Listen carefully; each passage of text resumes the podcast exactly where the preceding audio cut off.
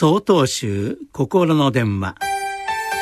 今週は「食材に歴史あり」と題して秋田県龍岩寺安倍修道さんのお話です。すっかり秋も深まってまいりました。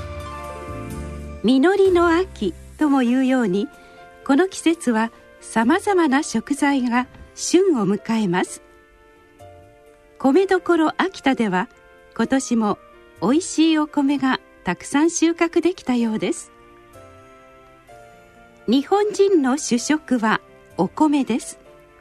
もちろん私も白いご飯が大好きです。しかし日本に最初に伝わったものは今とは全く違う赤いお米だったそうです。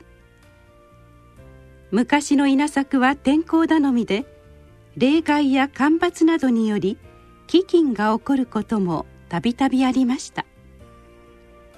そこで私たちの祖先は必死に研究をして品種改良を重ね過酷な自然環境にも負けない強くて美味しいお米を開発してきました。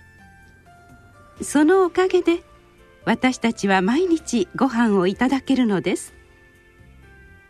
それはお米に限らずあらゆる食材に言えることです。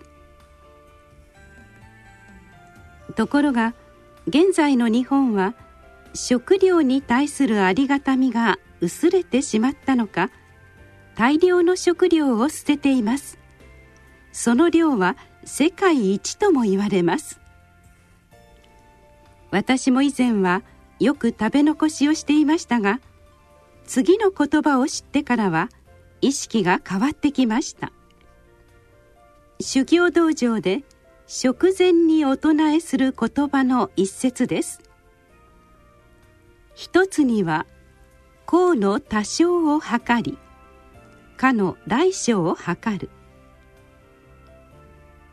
この食べ物が自分の口に入るまでにどれほど多くの人が苦労をしたことか。しっかりと考えていただきます。という意味の言葉です。生産者や調理した方ばかりではなく関わったすべての人たちにも思いを巡らせるのです。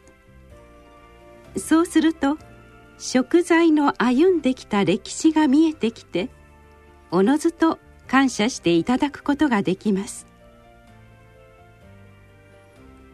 コンビニやファストフードなど手を伸ばせば食べ物があふれている時代ですがおろそかにすることなく「いただきます」「ごちそうさまでした」ときちんと手を合わせて言うことが大切なのです。